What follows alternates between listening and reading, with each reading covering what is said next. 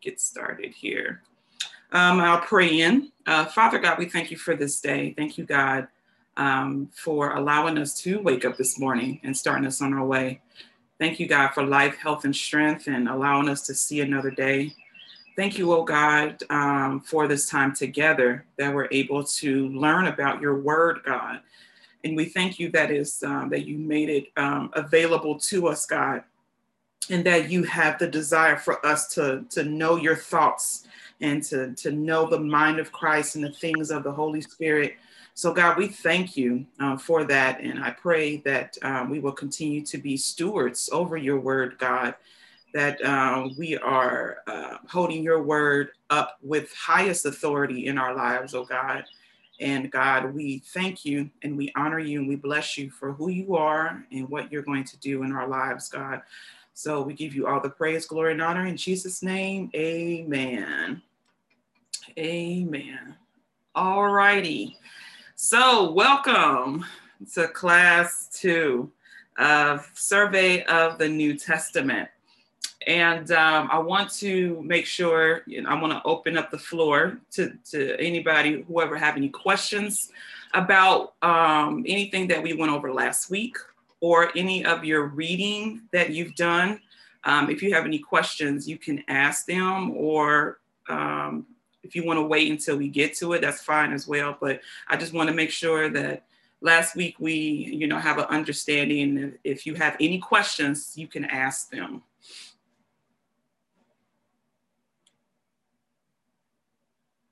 All right. Let's see. All right, no questions. All right, well, we're just going to jump right into our lesson. Let me share my screen.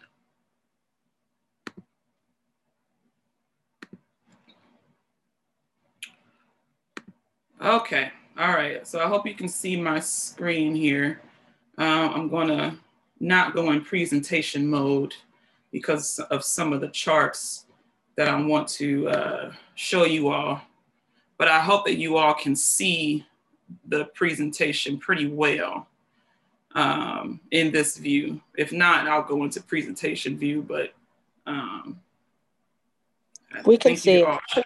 Okay, okay, good. Okay, good, good, good. All right. So um, last week um, we we talked about discipleship and um, because we have some new people joining us um, in our journey of discipleship. So I just wanted to um, just give a, a, kind of an intro or a brief on discipleship so that we all have an understanding of what it entails. And this is just not something that you just do casually, but this is this is a lifestyle um, of studying God's word. And as you begin to grow um, as you begin to uh, continue on the journey, your hunger for His Word will, will grow, and um, your capacity will begin to expand on how of how much you can take in, um, and um, then once you begin to learn how to study His Word, this is this is what this training is about: is teaching you how to study His Word, um, giving you the tools um, and the tips that that is needed to study His Word. And then once you're you know get a handle on it then the holy spirit will be able to come in and to give you illumination on the things that you've you've been studying. And so uh, and and because you have the tools because you have the um, the resources you're giving the holy spirit something to work with. So he gives you illumination on that um, using that using the tools that are provided to you. So um, so I just want to make sure that we, you know, have an understanding of what's going on and uh, the expectations of TLC. So in in the Dropbox, I hope everybody um, was able to access the Dropbox. In the Dropbox, um, I'm still under week one, so you can um, use the documents for week one. Um, if you have the presentation from last week, I updated the presentation um, earlier this morning and so you might want to re-grab it. I added a few few slides um, to the presentation this morning, so you might want to re-grab it. Also, there are um, in the uh, Dropbox there are charts um, as well that we're going to go over. and also I added, um, um, it's a PDF document of lesson one of the workbook that I am creating. Um, so it just kind of gives you an idea of what the workbook would look like. Um, uh, it's about uh, 20 pages and inside the workbook have, has the, uh, the charts and places um, that you can write and all that stuff. So when it's printable, you, are able to write on it, of course. But you can, if you want, you can use that as an outline for your notes. And so um, if it's helpful for you all to see something in that um, format, you know, just let me know and I'll continue to drop the, the workbook weekly digitally um, until we get the, the printable workbooks in.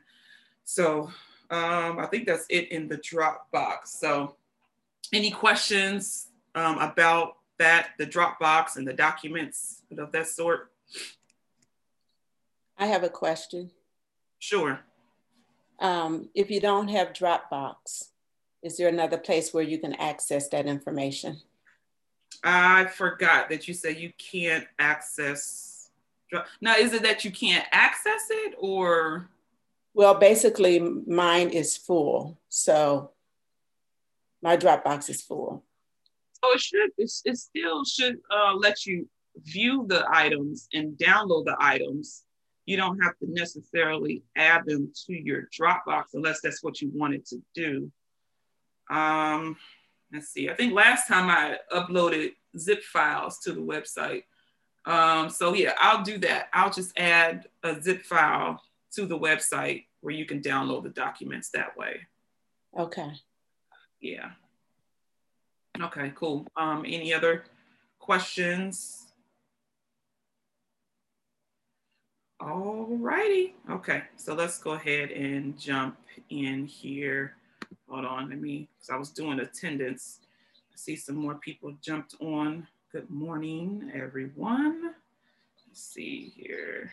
Let's see here. Got a, got a full house this morning. All right. All right, awesome. All right, let me continue on. So um, let's jump here on this slide here about the importance of studying the New Testament. I can't remember if we went over this um, last week, but I'm just going to touch on it um, anyways. So um, the New Testament covers the most important era um, in the history of mankind. Um, covering approximately 100 years compared to the Old Testament 4,000 years. Oh boy, it would have asked me to sign in. I'm sorry, I'm trying to access my notes. It won't let me go. Um, compared to the Old Testament, uh, 4,000 years, um, it includes the life, the ministry, um, the death, and the resurrection of the most important uh, person in the in human history. Give me one sec. I'm sorry, you guys. I'm trying to access my notes.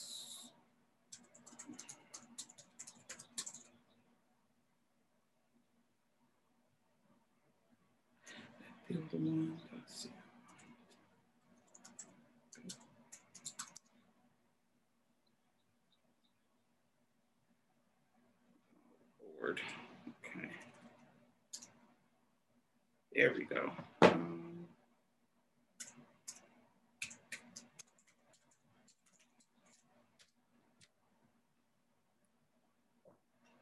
Oh, too many verifications. Okay. Um, let's see. The most important person in human history, uh, which is Jesus Christ. So no other person or persons or institution um, has so impacted the world.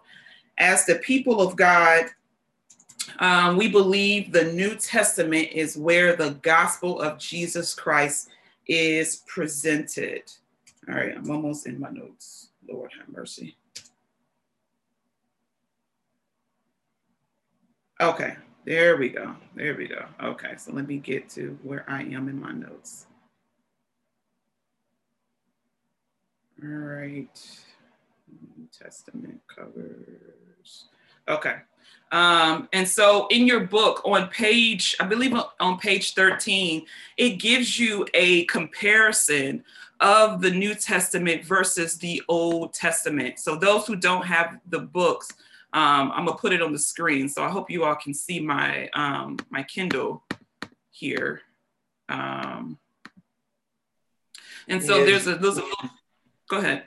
Is your uh is your Kindle you think the pages are the same as I'll just follow you. Because yeah, you know, I believe I they I believe they yeah, I believe they are. Okay. Say that again. It's page 11 in my book, the comparison. Page 11. Okay, so it is different. Okay, so in in in my book it's page 12. It's a comparison of the two testament. Um, you see that the Old Testament that we we know that um, it has 39 books and it covers over 4,000 years of history, and it has just uh, about 31 authors. Um, and it took they don't have this fact on there, but it took about 1500 years to write the Old Testament. Okay.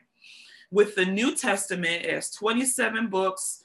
It covers about 100 years, and there are about nine authors. And here's another fact that it uh, took about 55 years to write the New Testament. Okay. So you see, there's a really big difference uh, when it comes to looking at the Old Testament versus the New Testament the new the old testament has um, a little bit more data a little bit more information um, than than the new testament but the new testament is like the pinnacle or the height of god's revelation um, to to the people of god okay?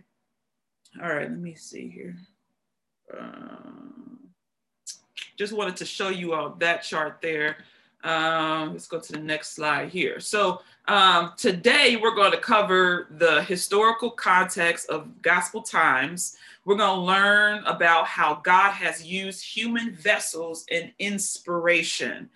And when it comes to inspiration, inspiration is God's thoughts in human language. Okay. So revelation is God's thoughts inspiration is God's thoughts in human language. Okay.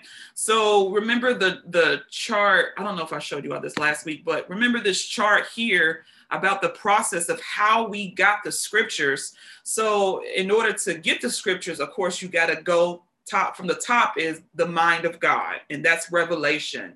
And then God gives inspiration to the apostles or prophets um, to write down what God is saying. Um, some are inspired to write, some are just inspired to speak because all prophets were not writing prophets. Okay. So, um, in order for us to understand as a human, God had to give his thoughts, his revelation to us in our own, in I guess back then to be Hebraic, in the Hebrew language, so they could understand what God is saying. Okay. And so uh, that's what I mean by um, inspiration. So we're going to kind of follow that that train there um, from God's thoughts to our our understanding um, in in human language. Okay, um, we're going to learn about the books and the genre of New Testament. Do you all remember the word genre and what that means? We learned that in I think Bible study methods.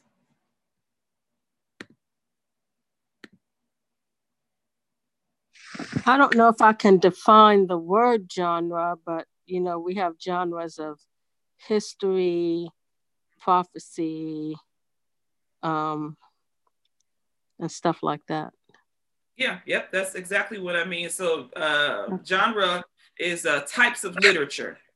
And so, as Tracy gave examples of history, prophecy, poetry, um, letters, um, and so we're going to um, learn about the, the different um, genres in the New Testament because each genre has its own rules of interpretation.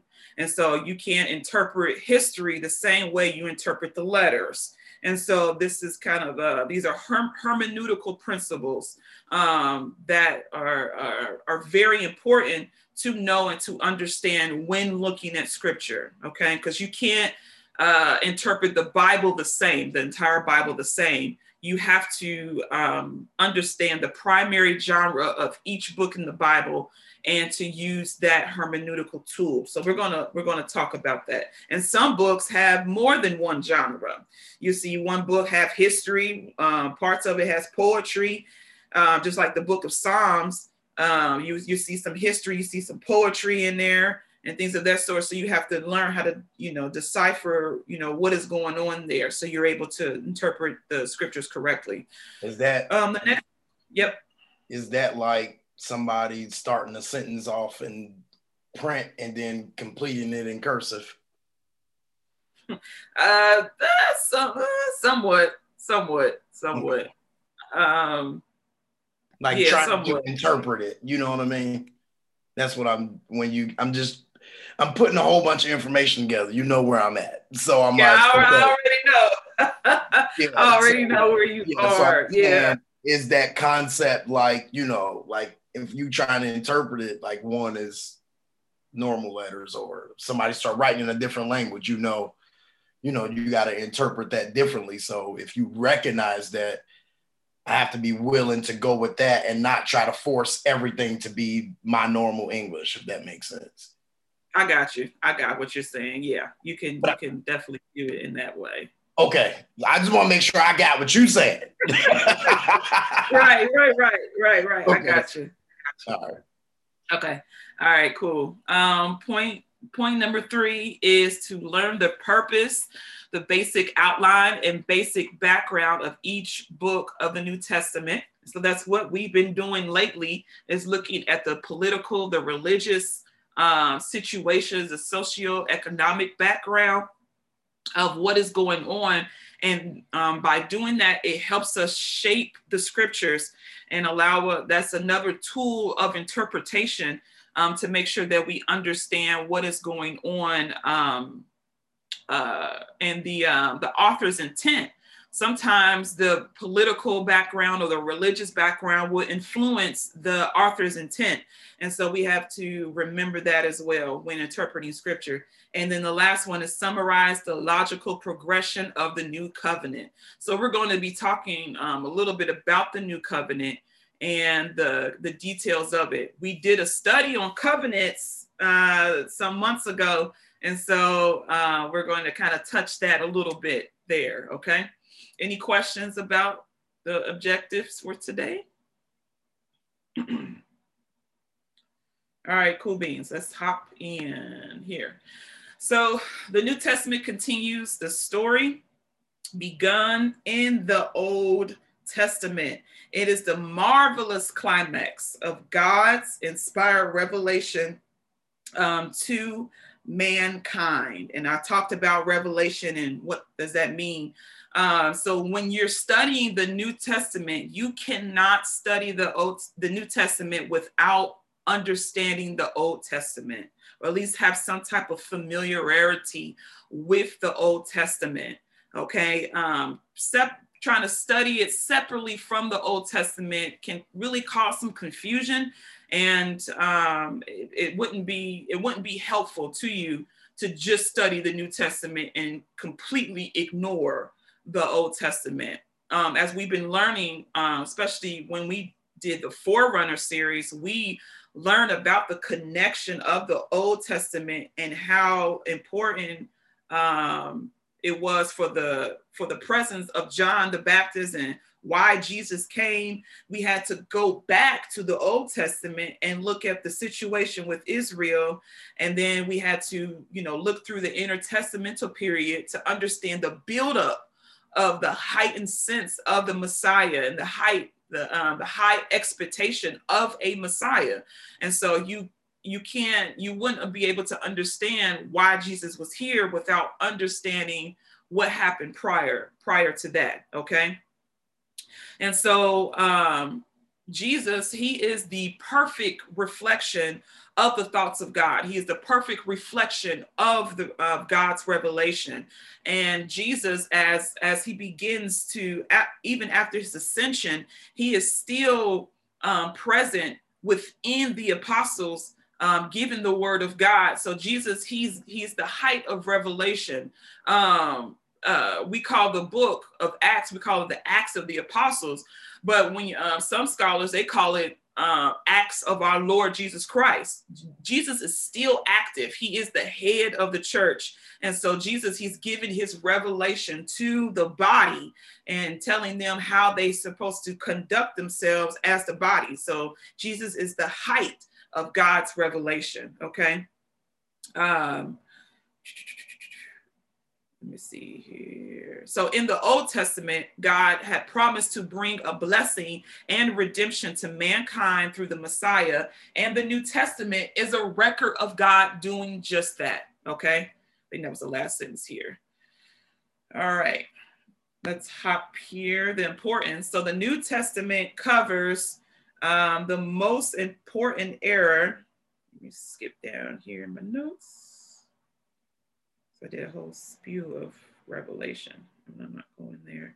Okay, so the New Testament covers the most important error um, in the history to mankind. I think I talked, oh, I have a duplicate slide. No wonder. I'm like, I just talked about that. Okay, that's a duplicate. Oh, I know. Okay, okay. I know what I did. I clicked wrong. There we go. Okay, here we go. So the purpose of this study is to assist the Bible students in seeing the content the unity and the progression of the Old Testament scripture. I don't know about you growing up, but I always treated the Old Testament just as the Old Testament and the New Testament just as the New Testament. I didn't know that there was a progression of unity. I didn't know that it all connected. And once you get to a point, excuse me, of understanding um, how the Old Testament connects to the New Testament, things will start to make sense as far as the Bible.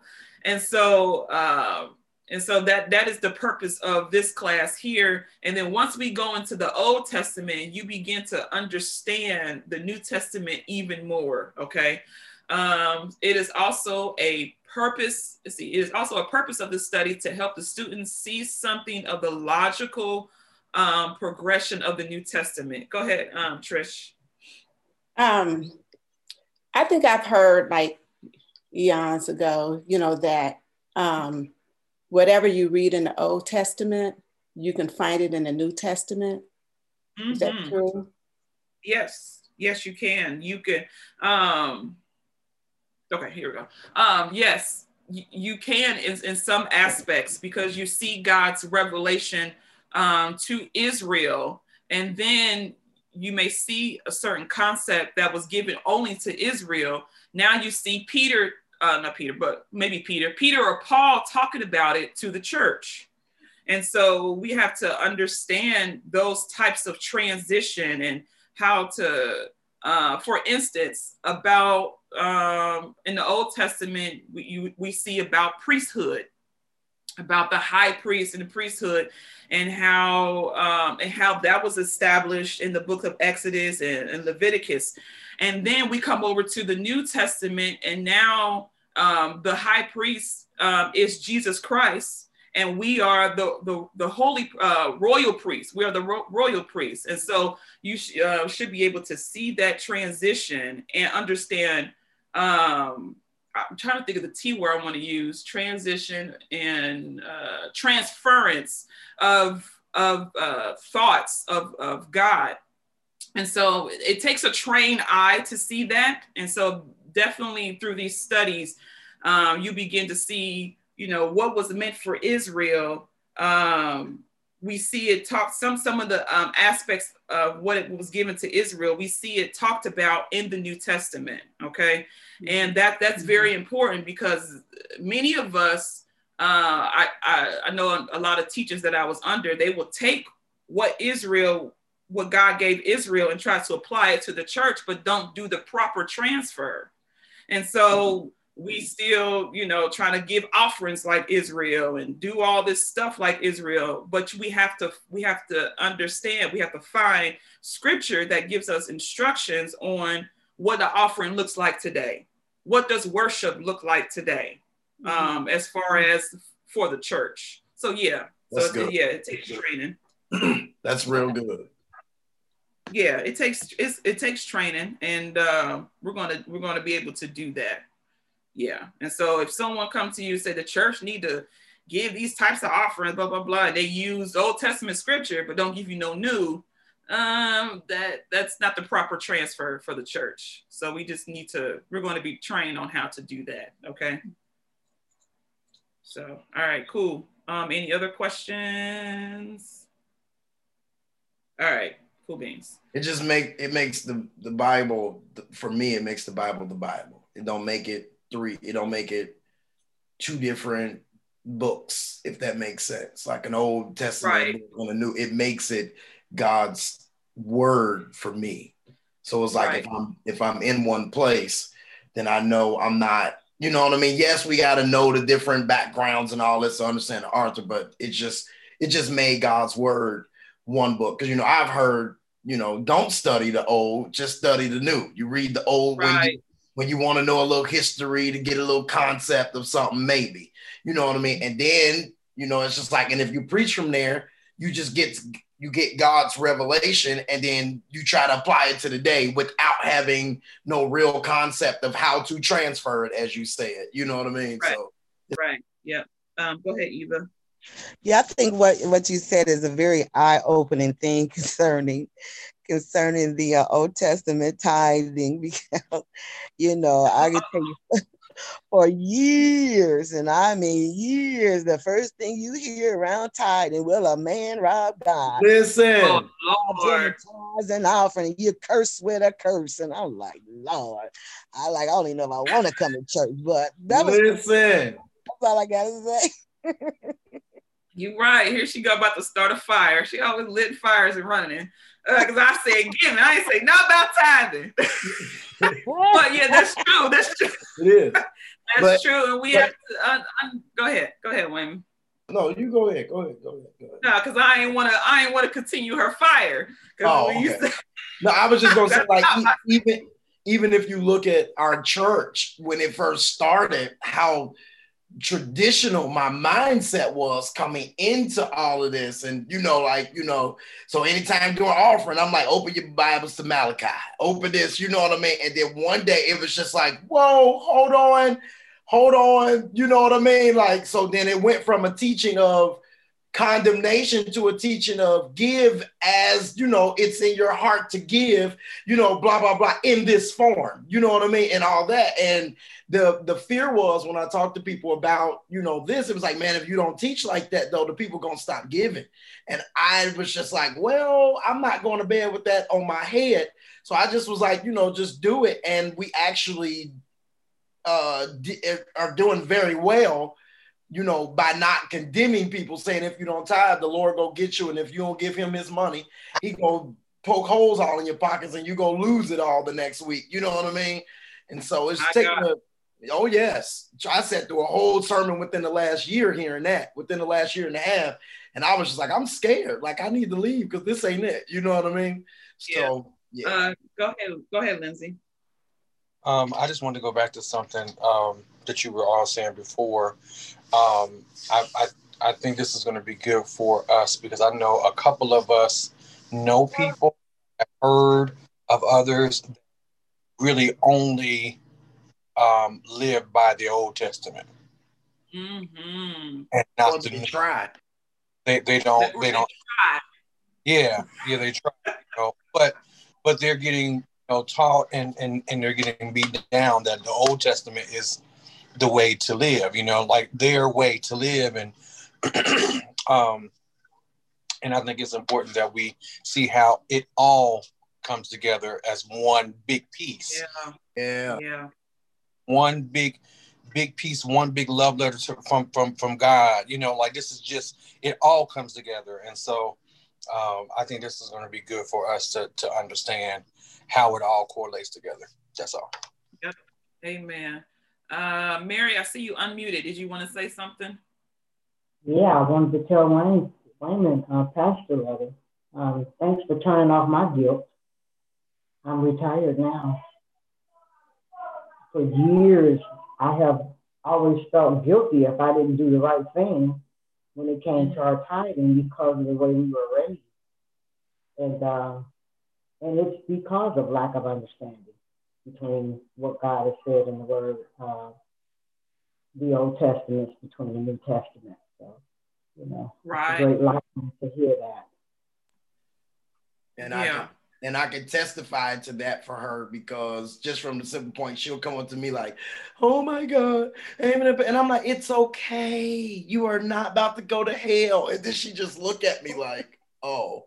Okay then we go through this dialogue. So i can testify of that guilt that you know she's even had you know since we've started the church and going through that you know and not feeling like you know she's gonna go to hell because she wouldn't do it. And then you know you go through all this other stuff. I don't want to keep harping on that but yeah yeah because i'm trying to control myself without doing the tithing lesson. Because my mother start that fire i was ready right. and i was like nope Get this lesson done. Look, look, look, look. but just just know y'all that y'all are free. Y'all are y'all are free. Y'all know as far as being uh, held guilty about not yes. tithing. You know what I'm saying? Uh yeah, don't let people beat beat your head down because you're not giving and all that stuff. And you curse with a curse and all this stuff. And and then they they make you feel bad when you fall behind. Now you got to give double. Now you got to give triple, and it's like you yep. will never get out of debt with God. Like you always yep. gonna be in debt. Yep. Lord, it's like a loan shark. What's going on here? So. you have to give double yeah. plus increase your offering if you was late. Yeah, yep. you got to increase the offering and all this stuff. So um, let's see. I have Tanya hand up first. Go ahead, Tanya one thing I want to say is that, um, you know, as a church, we have to not have that mindset of manipulation because there is a lot of that's one thing I love about uh, my relationship with God is that even when I was a young woman, I started questioning a lot of stuff. You know, because of course, a lot of people know I grew up in the old time. My grandma was pastor, my mama was assistant pastor. So it's like, you know, I thought about holiness. Like if I was looking at my old pictures, I wear nothing but suits, nothing but. So I'm telling you, you know, the big hats, that's the time I grew up in. But it's like, you know, God started giving me a deeper revelation. So I started to question certain things. And I feel like I think a lot of people blow that the word of God out of context sometimes when they say God is just, you know, is the same tomorrow and forevermore, which he is. But we have to also consider and understand he also is a God that do a new thing because, you know, Abraham was, you know, in his time, but Jesus came later on. So God still do things new. So, and if we, you know, if I feel like sometimes we get so caught up in what was old, we would never see and understand what God is trying to do in our now. You know, that could have been your old assignment. What is He doing for you now? And so, the older, you know, I, I used to be that challenging one. Like, hold on, let me just. And I used to come to my grandma with questions, or my mama, like, hold on, I thought, you know, even about holiness, they, you know, we were taught about holiness and you know, I grew up, it was just to me an attire. Maybe that was my interpretation, but I'm like, no, I said, what about your lifestyle? You know, God gave me that revelation at 20 some years old. It's your lifestyle. It's the it's the time outside of the church that you spend with God. It's not just your attire.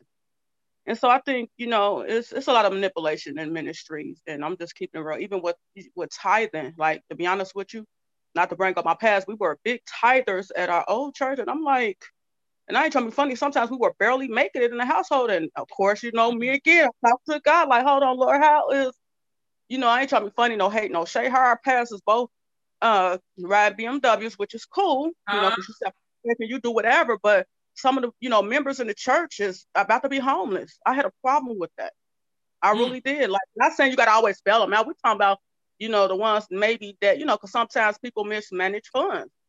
It just didn't yeah. make sense to me. Of course, I get back to my prayer closet, like, Lord, hold on, help me understand, you know, and I, you know, if I'm, you know, if I'm going by it the wrong way. God teach me. So I don't want to go against anything that, you know, I don't want to go against your will. So I used to have a problem with stuff. So I used to just come to God like, God, show me a revelation because this ain't making sense.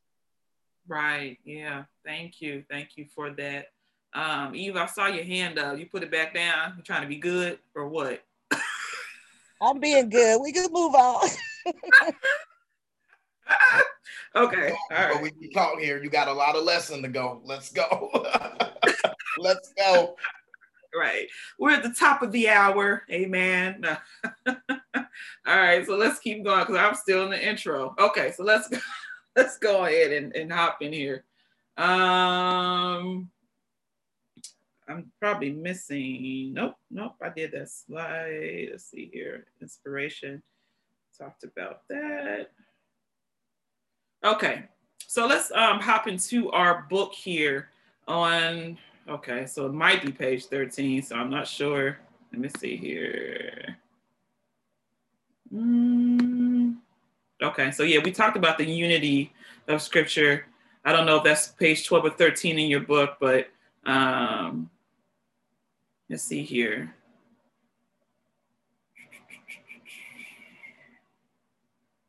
Okay, um, I'm looking for the paragraph that starts. Yep, this one right here. So uh, right above the chart here, I wanted this par paragraph here um, that says the New Testament is worthy of a lifetime of study as it answers um, the most significant questions about uh, significant questions people have asked. What is the purpose of life? Is there any real hope? What is God like? Can I be freed from guilt and sin? Um, am I loved? Um, Jesus Christ, the Word of God, is the profound answer. Okay. So um, I wanted to definitely highlight that one. Um, we talked about the content in Unity.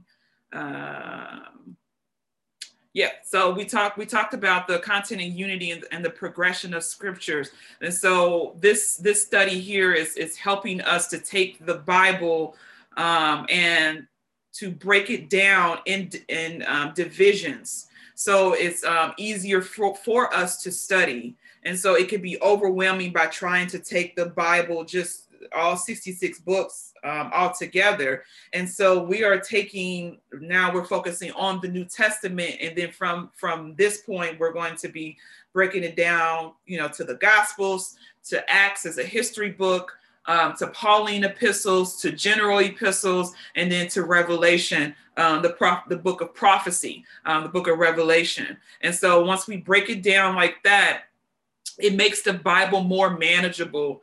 Um, and then even from there, um, when once we get a handle on the divisions, then we're able to look at the books individually as well. Okay, so um, it says, although in the book, he says, although a verse by verse study of each book will not be possible, there will be adequate time spent to discovering the main ideas and unique features of each book. So when you're looking um, in this book here, if you, uh, you know, read ahead, um, looking at Matthew or Mark, his format of each book is he has the uh, the background and date, he has the basic outline, and then he has special considerations about the about the book. So each book is kind of framed out in that way.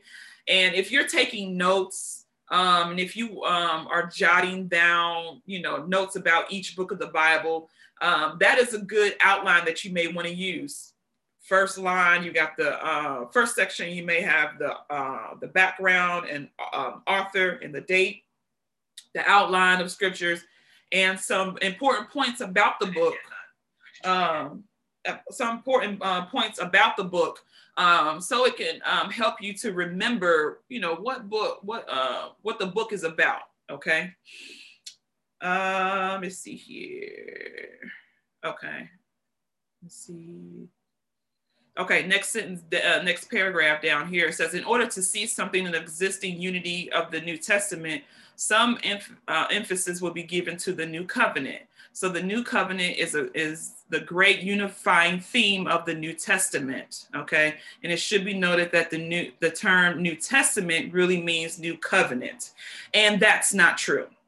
Okay, that sentence right there is not true. Hold and up. I want okay, I want to say I want one of my students to to uh to think about that and let me know your thoughts. I just said that it doesn't mean that. New Testament does not mean New Covenant. I've heard that three times in the last two weeks that it does. So I'm interested to hear it because I've been oh. really pondering on this because I've read it and I've heard it that it does. Uh-huh. And I was just like, okay. You know what I mean? So okay. I'm I'm interested to hear how you came to that conclusion because I haven't come to a conclusion yet. Okay. I want I want somebody to take a stab at it. What do you think? Why why do you think I object to it?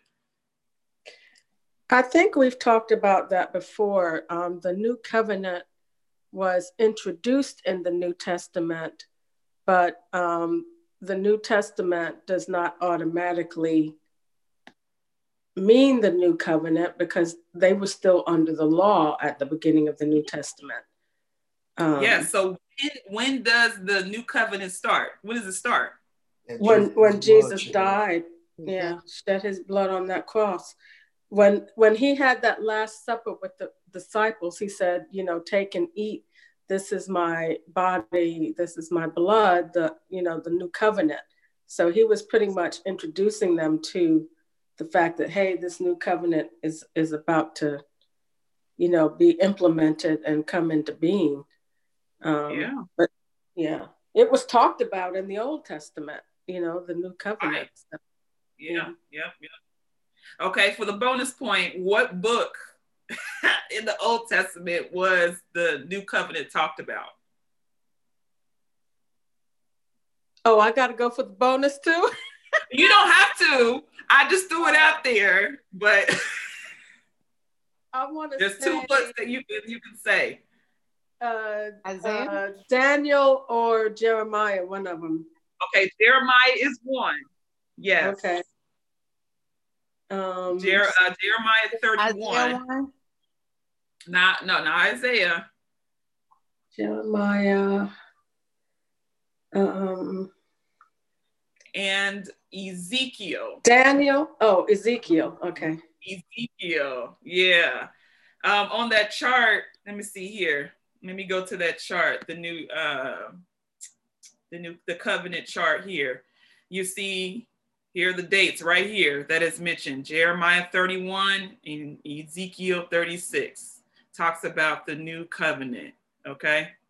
So definitely remember that. Um, if anybody, if you ever want to remember about when the new covenant was talked about, um, Jeremiah 31, Ezekiel 36. So, yes, Tracy is right as far as um, the covenant, um, the new covenant was um, instituted or in play after the, the resurrection of Jesus Christ. So, what does that mean then? That means that the Matthew, Mark, Luke, and John are old covenant scriptures.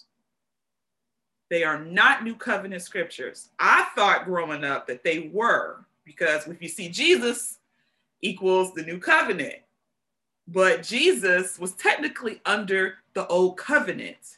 And in Galatians 4 and 4 talks about um, about Jesus coming, being being birthed. Uh, let me let me find that scripture here because I got it in my notes here. Um, Galatians 4. Yep, Galatians 4 says, But when the fullness of time had came, uh, God sent forth his son, born of a woman, born under the law, so that he may redeem those who were under the law. Okay. And so uh, we have to respect the fact that Jesus came to redeem Israel first.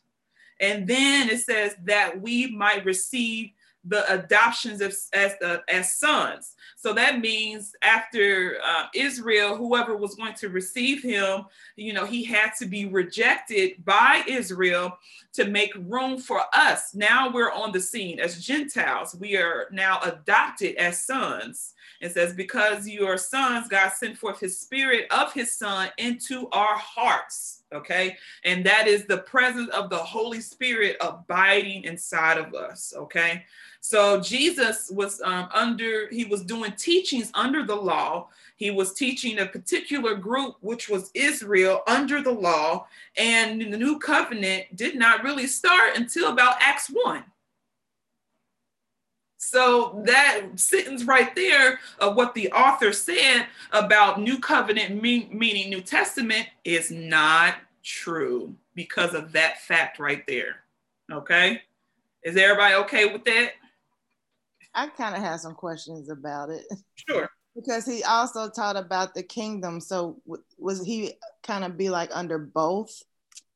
I know that he was born under the law, but he also did usher in this new thing as well. Right. Yeah. So what what um we're going to talk about uh, later is there there are two aspects of the kingdom and this this one is called the the inaugural or the intro to the kingdom. He talked he talked about um, the new covenant. He talked about the kingdom first to israel. He introduced it to them first. Okay so that's what he was he was doing. And so uh, and so once that door uh, was open to the gentiles and then we're able to partake of the kingdom as well. So yeah, Jesus was he was fulfilling law. He was teaching how the law uh, supposed to be carried out, and at the same time, he was introducing something new for the Jews only, and right. that was the kingdom. Yeah. Mm-hmm. So he was yep. establishing a lot of things, but it did not go into effect until he until his, his resurrection. So the covenant did not come into full effect until he mm-hmm. until his resurrection.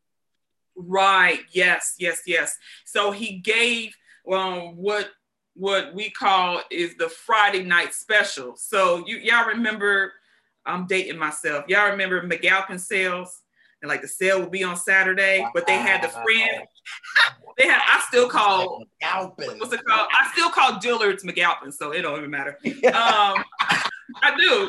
I still call Matt Macy's Lazarus. It's Lazarus. Let's go to Lazarus. They'd be like, "What? Sorry, Macy's." Um, uh, and they will have the friends and family special on Friday night.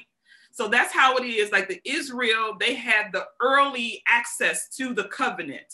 And so their um, standard of salvation when Jesus came on the scene was to believe that he was the Messiah. Okay, that was their standard of salvation. Then once Jesus ascended back into heaven after death, the standard of salvation is you had to believe in the what? The resurrection and the death, the resurrection, and the second coming of Jesus Christ. That was the that's the standard now. Okay. So before Jesus came on the scene, the standard of salvation was to follow the law. Okay. So remember that in order to, before Jesus came on the scene, standard of salvation was to follow the law and it was only available for Israel only.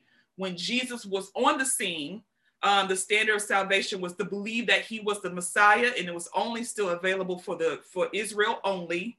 And then once Jesus left the scene, ascended into heaven, the standard of salvation was to believe in the, uh, the, the death, the burial, and the resurrection of Jesus Christ. And that's the standard that we live under today. Okay? Yes, ma'am. Talk to me. Yep, I saw you on mute.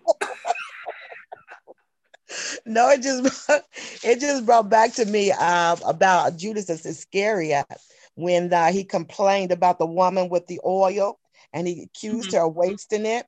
And just uh-huh. what you said about the Torah, uh, he was actually uh, uh, uh, trying to pull something out of the Torah because it was against the Torah for you to waste anything.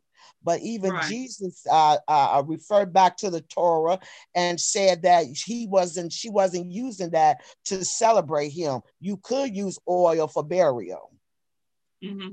Mm-hmm. So I'm just okay. going back to yes, at the time that that uh, they was uh, uh, even with Jesus, they were still under law, under the Torah. Right, right, yes, yes, yes, good. All right, any more um, comments and questions about that? And we're moving on. Right. Yep, we're moving on. I do have a question about the genres. If I could ask sure. a, um, I had heard that James is considered to be a wisdom writing as Proverbs. Have you run across that in any of the things yes. that you're studying? Okay, got it. Yep, yep, yep. One of the genres. So James is considered uh, a general letter, and mm-hmm. then also it's a wisdom book. Yeah, got yep, it. yep, yep. So, uh, like I said before, like with certain books, they'll have multiple genres connected to it. So yeah, James is definitely uh, one of the wisdom books. Yep. All right, let's see here. Let's hop into this slide here since we're kind of talking about covenants. So in order to see something of the existing unity of the New Testament, some emphasis will be given to the new covenant The new covenant is the great unifying theme of the New Testament. And we talked about the, the chart. Um, it should be noted that the New Testament really means new covenant. So we talked about that and why that's not true. Um, so the new covenant is an enlargement of the great Abrahamic covenant. The new covenant is one of the three sub covenants which further define the provisions originally given to Abraham. So when you look at this chart here, you see three covenants connected to the Abrahamic covenant. So the new covenant is a sub sub covenant you got the Davidic covenant and you got the Palestinian covenant, and they will be fulfilled in the second kingdom. So, the second coming of the kingdom, which is called the consummation kingdom. So, the, the kingdom that's introduced to the church is the inaugural kingdom, and the, the kingdom that we will see in the end time after tribulation is called consummation kingdom. Now, I think Ben Ware talks about it further in the reading about the, the different, uh, the two aspects of the kingdom, okay? And so here um, we will see the new covenant being fulfilled. Um, and then uh, we will uh, see that Jesus Christ, he's going to be ruling on earth. So that fulfills the Davidic kingdom, the Davidic covenant. Okay. And then Jesus will be ruling back in the land that belongs to Israel, the Palestinian area, and that fulfills the Palestinian covenant. Okay. So we're going we're going to talk about that when we get to Revelation. It will make uh, more sense when we get to Revelation um, about that. But we did kind of talk about that um, these covenants when we did the teaching on covenants um, about um, the importance and they're still kind of in play. And they won't be fulfilled until after tribulation okay? Any questions about that? Kind of just gave a summary but we'll as as as we go through the teachings i'll be talking more about the the covenant but yeah, definitely study this chart. And, and, as you see, the Mosaic covenant is not connected to the Abrahamic covenant at all. Why is that? Because the Mosaic covenant was supposed to be temporal and it's for Israel only. And it's fulfilled, Jesus fulfilled the Mosaic law. You see, it stops right at the cross, it doesn't go any further. It was temporal, it was for Israel, and Jesus fulfilled it. Okay. All righty. Let's go back. Let's see here. Go back here. Yep. So the new covenant um, is largely occupied with the matter of salvation. After the fall of man and the entrance of sin, um, into the world, it was God's declared purpose to bring salvation to the people. So the New Testament scriptures are clear that the animal sacrifices of the Old Testament could only cover a or atone sins, but it never, but it could never take away the sins. Okay. And so that's why the New Testament had to, one of the reasons why the New Testament had to come, because it just, it didn't, it, it wasn't enough. Okay, so it, it, can only cover sins, but it couldn't take away the sins of the world. So that's why Jesus had to be that ultimate sacrifice um, to take away the sins of the world. Okay um, let's see here. Originally in the Old Testament, Israel and Judah were the subjects of the new covenant. However, in this present church age, the new covenant is primarily applied to Gentiles. But in the future, because of God's promise to Abraham and his descendants, Israel will become the focus of the new covenant during the days of the great tribulation, Israel's eyes will be open and many will come to faith in, in, Messiah, thus becoming partakers of the new covenant. And I think that all that is in the, I just pull that out of the book. Um, when it talks about the new covenant on page, it's on page 18 in my book. So I'm not sure. It's probably page maybe 17 in your book um, that talks about the new covenant.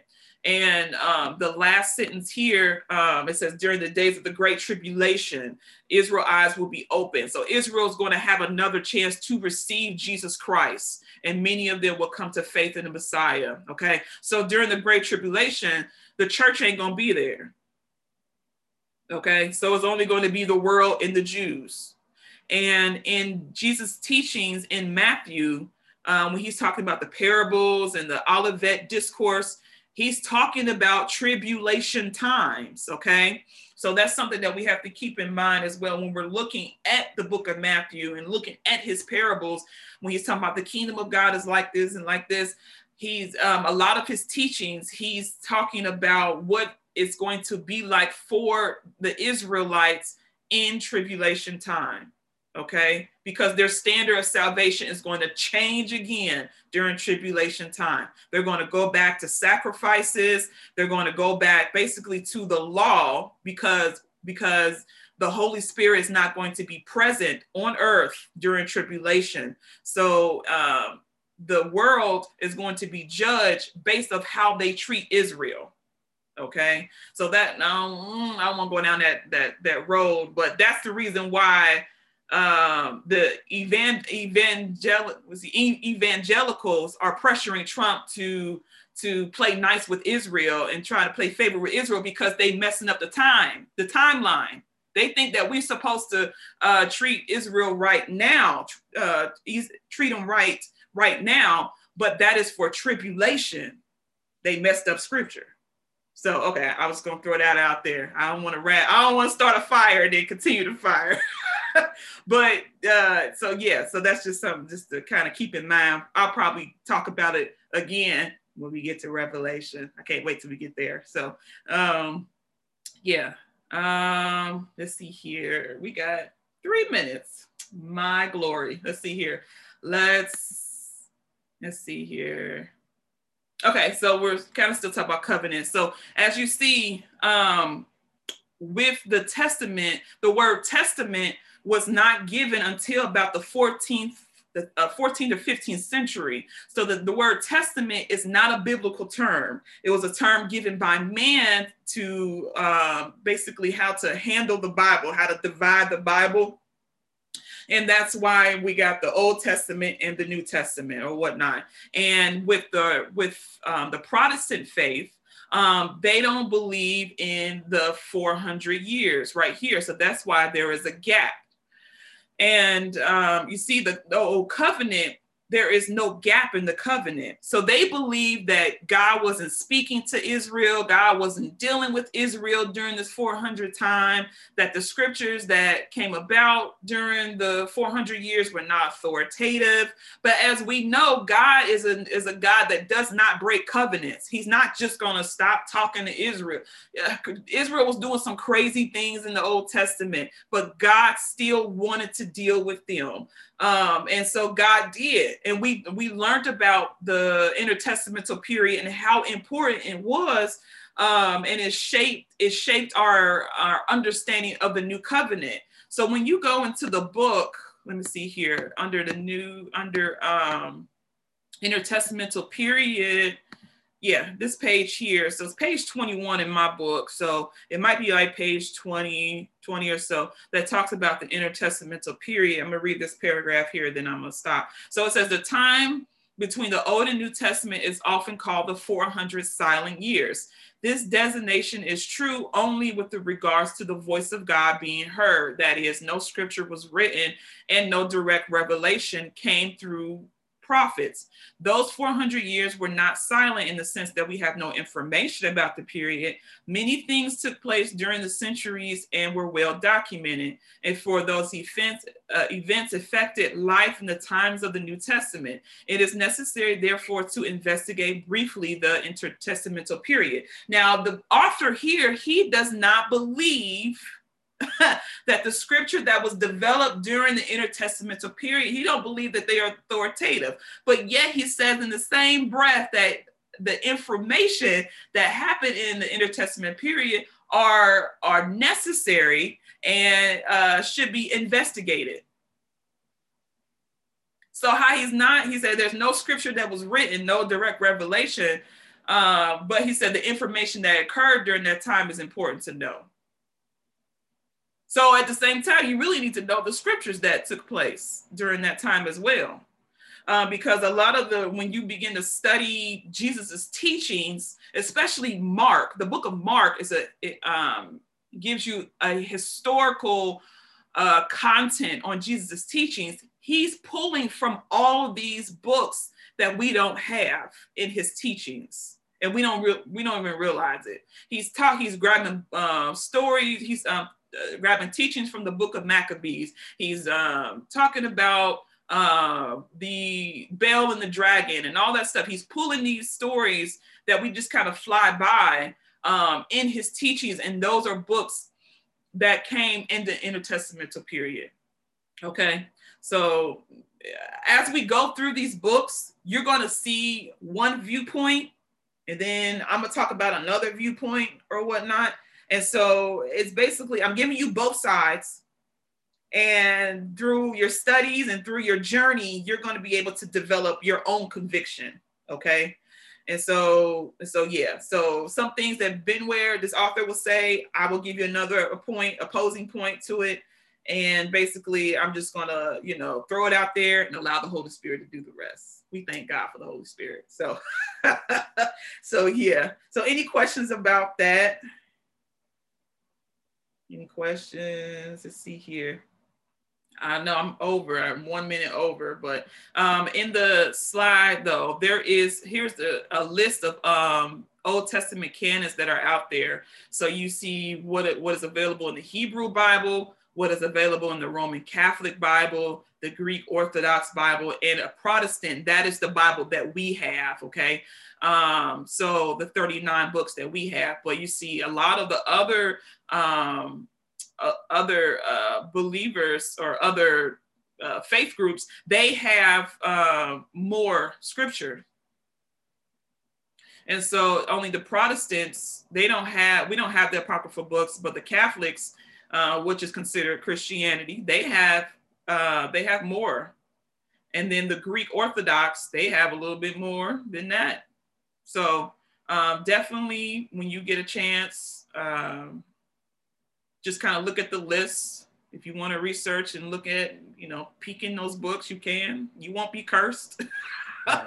if you yeah, look, I heard, I heard, I heard a, I heard a story yesterday, yesterday made so much sense and then at the end, he was like, and that's not in our canon. And I'm like, you're right, you know, but he's like, but it's in there. It's just not in the canon that we have. Mm-hmm. But it's present because there are other, you know, like you said, the Catholic Bible has more books than we have. You know what I mean? And so it's just like, oh my God. So it's yeah. Lot.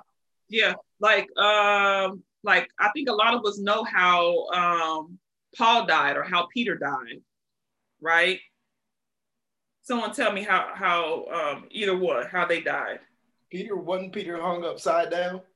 He mm-hmm. was crucified like Christ, but he said, "Hang me upside down." Right, right. That's not in our Bible, but that's in the other books, though. You'll find it in another. But they teach us that. Ain't that something? They, because I'm like, so we heard it somewhere, but that's in the apocryphal, one of the apocryphal books. Yeah. Mm, tragic. Yeah. So, so yeah, it's, it's definitely like like Benware said, it's definitely worth investigating just to look at those books and things of that sort. So eventually, huh? Go ahead. it goes back to we are really picking and choosing. It's just like for the same people that say, you yeah. know, I'm observe the the Sabbath and I'm a keeper of the law. But when I talk to somebody who is big on that, that was a Sabbath keeper, they have decided we're going to observe this, but we're going to make it so that we can do it the way we want to do it. And I'm like, but you can't do that, guys. Like, you can't just decide we're going to observe the law like this if he's already just given us the law. If you're right. going to don't try to do it, you can't do right. it. So you're changing it. So quit saying that you do it. You don't do it. Yeah, because if you mess up just one part of the law, that means you. That's it. The entire law boom, you you going to hell. so go ahead, Trish. So my question is is uh, because a lot of times you hear um, you can't trust everything that you read. Mm-hmm. And um, with these different books uh, that you're sharing with us, is it more safe for us to stay where we are? You know, in regards to you know reading what we believe, you know, the Bible, uh, instead of you know the other denominations and then let the lord use us and illuminate our minds you know with the rest Now, Elder before you answer that, can I ask this with that? Can I ask this? Because I like what she said about you see how because we all do this. You see how she separated their Bible and made our Protestant Bible the absolute finite word of God. You get what I'm saying? You see how we, because of what we've been taught. And so mm-hmm. when you say the Bible, what the the Catholics have is the Bible too, right? So I'm saying, how do we? Because you know, we say we believe the Bible to be the only inspired and infallible word of God. So now my question is, but there's more to it. So when do we stop that? Okay, now go. Now you can go to all of that, but she she hit a major point right there because it's like our Bible is right, but theirs got too much in it, so it's it's questionable. And then question the question is why is our Bible right?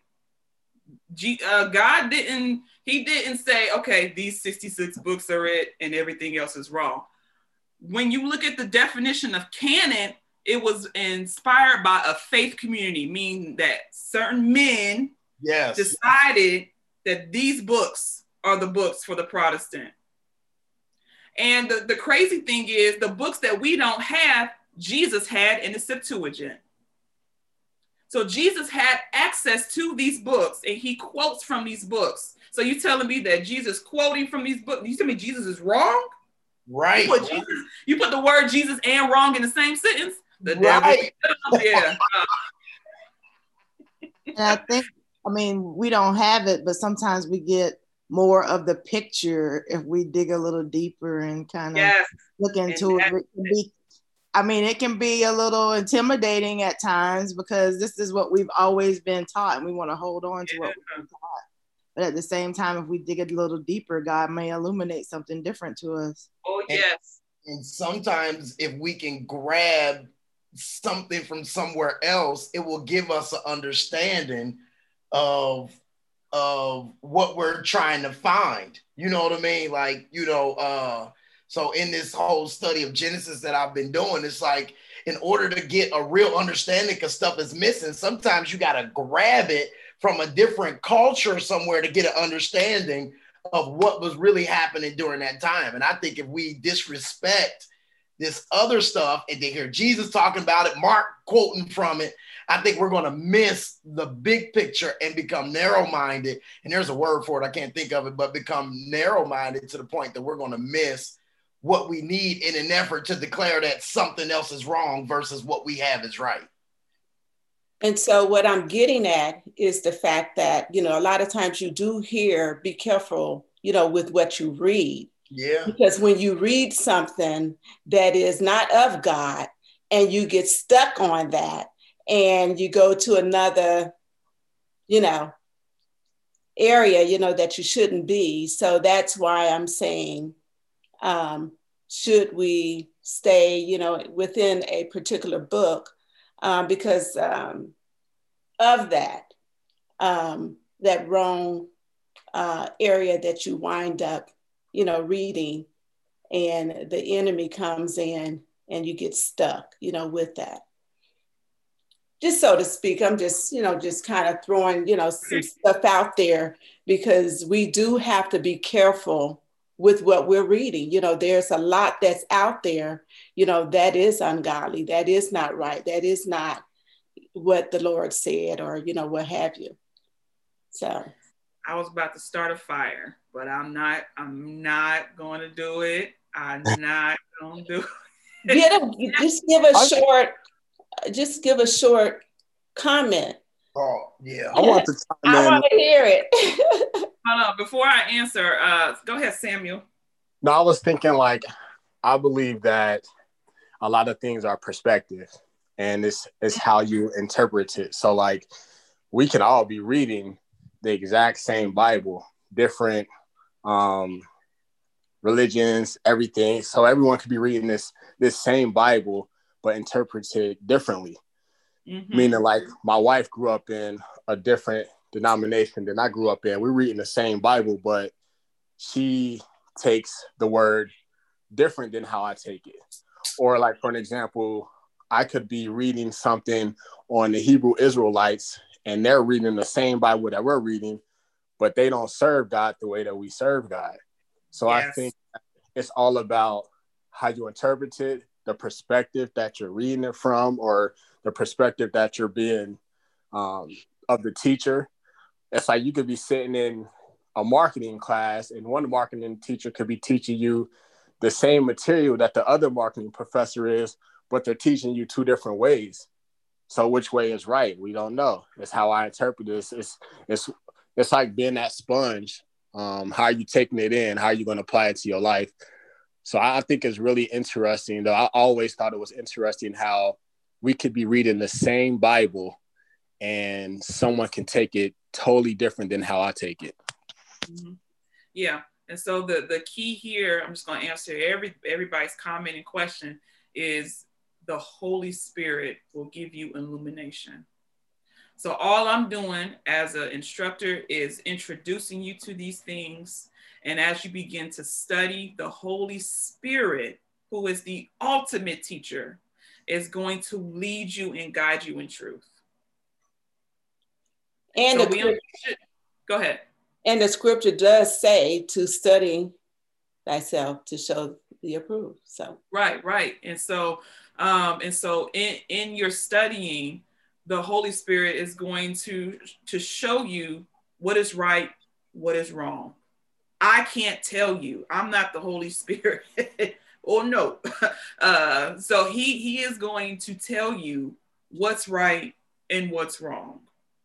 And so that's we have to learn how to listen to the Holy Spirit, and we have to learn um, the content of the Bible so we can know what's right and what's wrong. This is pulling us from the milk, y'all. We we we oh we pulling from the milk. We we eating the meat. So it's tough. capacity has been met.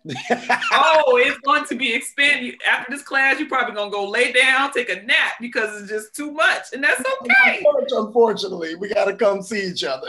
right, right. We gotta go to church. That's why I be sitting in the back all quiet because I'm just still processing everything I just taught. Like Lord.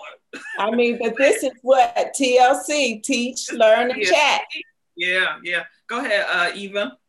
No, I just want to conclude by saying that I thought that was um, uh, very important when we're talking about perspective and things of that nature yeah. that you brought out. We just have to, uh, people form their perspective based on how they rightly divide the word of truth. And if we do not keep it in context, that's how a lot of things get out of context and people form these different perspectives uh, uh, concerning the word of God. Right. Yeah. Hey, yeah. before y'all continue, I just want to I gotta get off because I gotta go get out of here because my drive is long. So I don't want y'all to think I just left. All right. So I gotta leave the house so I can get to church on time. So I'll see y'all in a minute, but I just want to okay, say. Awesome. All right, want- so there there is more to to be read. So definitely read about the intertestamental period. And then I'm gonna kind of review next week about the different religions and the different Jewish sects as far as um, Pharisees and Sadducees and all that. I'm just to touch on it a little bit, and then we're to hop into the new lesson. So definitely come with questions or anything of that sort um, next week if you're reading something and you don't have an understanding of it. Um, make, remember in the Dropbox, I'll make sure to upload the zip zip file today. Um, in the Dropbox, there is the workbook that I'm creating. So you can use that as a guide uh, for studying if you just need some help studying and organizing your notes and things of that sort. Okay. So I'm going to pray out and uh, pray that you all have a rest, a great weekend. So, Father God, we thank you for this time of studying your word, God. We thank you, oh God, that the Holy Spirit um, dwells inside of us, oh God and that um, one of his jobs is to lead us um, into truth, God. So we thank we're thankful for him, God, that we that now we don't have to wait for the Holy Spirit to just rest on us, but He is inside of us every day, and so He wants to to illuminate the truth to us, Father. So I pray that as we're studying, um, the Holy Spirit begin to, to speak and uh, through His Word. And so, God, we thank you, oh God, that, um, that we have people who are interested in learning more about His Word, about yeah, about your word, Father. So God, we thank you for what you're doing. We thank you for um, growth and we thank you for this process that we're going through and we're doing it together as a body, God. Um, so no, no man is left behind. So I just pray that um, people be continue to be comfortable in asking questions and comfortable in the in the discussion so we can clear up some misconceptions and perceptions uh, that we have developed over the years god. So thank you god and we bless you and honor you in jesus name. Amen. All right you guys have a blessed weekend. Thank you. Thank you. Excellent. Yeah. Thank, thank you. you. Have a blessed day everybody. See y'all soon. You too